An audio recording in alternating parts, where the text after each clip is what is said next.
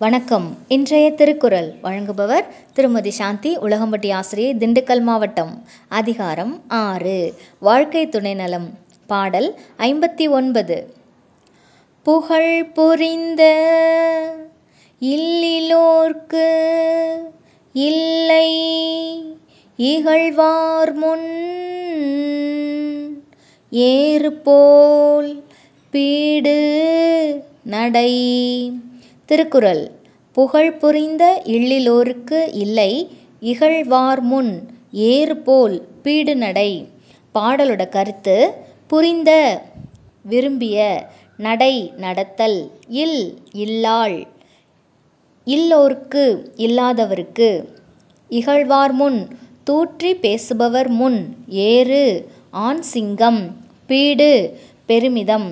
செல்லப்பிள்ளைகளா பாடலோட கருத்து புகழை காக்க விரும்பும் மனைவி இல்லாதவருக்கு இகழ்ந்து பேசும் பகைவர் முன் காலை போல் நடக்கும் பெருமித நடை இல்லை.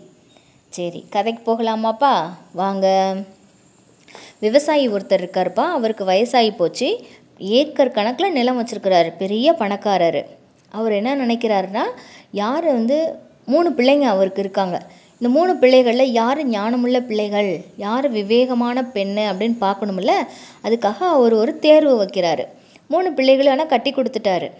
அப்போ என்ன நினைக்கிறாருன்னா ஒரு படி தானியத்தை வந்து கொடுத்து கொடுத்து விட்றாரு. இதை வச்சு நீங்கள் வந்து பெருக்கிக்கோங்க உங்களுடைய வாழ்க்கையை சிறப்பிச்சுக்கோங்க அப்படின்ட்டு. மூணு பிள்ளைகளுக்கு ஒன்றும் புரியல. என்னடா அப்பா கூப்பிட்டாரு சொத்து ஏதாவது எல்லாத்துக்கும் பிரித்து கொடுப்பாருன்னு பார்த்தா ஒரு ஒரு படி தானியத்தை தானே கொடுக்குறாரு அப்படின்ட்டு. சரின்ட்டு மூணு பெண்களும் யோசிச்சுட்டே போகிறாங்க முதல் பெண் என்ன செய்கிறாங்கன்னா அப்பா கொடுத்த தானியத்தை பறவைகளுக்கும் அங்கே இருக்கும்லப்பா அந்த எல்லாத்தையும் வீதியிலே என்ன பண்ணுறாங்க இறச்சி விட்டுட்டு போயிட்டாங்க. எந்த தானியத்தையும் வீட்டுக்கு எடுத்துகிட்டே போகலை அவங்க. இரண்டாவது ம மகள் என்ன செய்கிறாங்க அப்படின்னாக்க போகும்போது பத்திரமா எடுத்துகிட்டு போய் வீட்டில் உணவுப் பொருட்கள் தானியங்கள் இருக்கும்ல அதோடு கலந்து எல்லாத்துக்கும் என்ன பண்ணிட்டாங்க சாப்பாடு சமைச்சு கொடுத்து எல்லோரும் சாப்பிட்டுட்டாங்க. மூன்றாவது மகள் என்ன செஞ்சாங்கன்னா வீட்டுக்கு எடுத்துகிட்டு போய் தான் தன்னிடம் இருக்கக்கூடிய நிலத்தை நல்லா உழுது அந்த அப்பா கொடுத்த விதைகள்லாம் நல்லா பயிர் செய்கிறாங்க சரியாப்பா? அந்த வருஷம் நல்ல அமோகமாக விளைச்சல் கிடச்சிருக்கு அந்த பொண்ணுக்கு. சரின்ட்டு அந்த குறிப்பிட்ட நாள் கழித்து அவங்க அப்பாவை வந்து பார்க்க சொன்னார்ல எல்லோரும் வந்து பார்க்குறாங்க மூணு பெண்களும். என்னப்பா எல்லோரும் எப்படி இருக்கீங்க? ஆ நல்லா இருக்கோம்ப்பா அப்படின்னு சொல்கிறாங்க சரின்ட்டு முதல் பெண்ணை கேட்குறாங்க அம்மா நான் கொடுத்த தானியம் என்னாச்சு? அப்படின்ட்டு.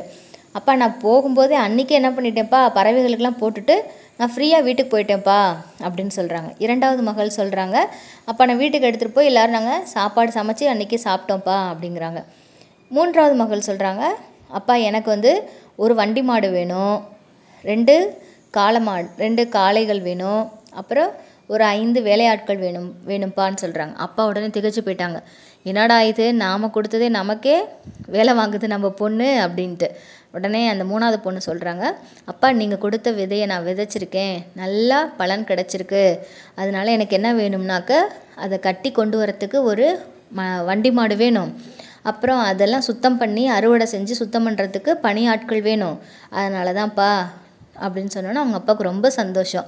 இந்த மகள் தான் என்ன செய்வாங்க? தன்னையும் காத்துக்கொண்டு மற்ற பிள்ளைகளையும் காப்பாற்றுவாங்க அப்படின்னு நினச்சார். சரியா பிள்ளைகளா? அப்பா தன்னுடைய சொத்தையும் என்ன பண்ணுவாங்க? பன்மடங்கு பெருக்கிட்டு மற்றவங்களுக்கும் கொடுத்துட்டு தானும் சந்தோஷமாக இருப்பாங்கன்னு அவர் தெரிஞ்சுக்கிட்டாரு. சரியா பிள்ளைகளா? மீண்டும் குரல். புகழ் புரிந்த இல்லிலோருக்கு இல்லை இகழ்வார் முன் ஏறுபோல் பீடு நடை. நன்றி.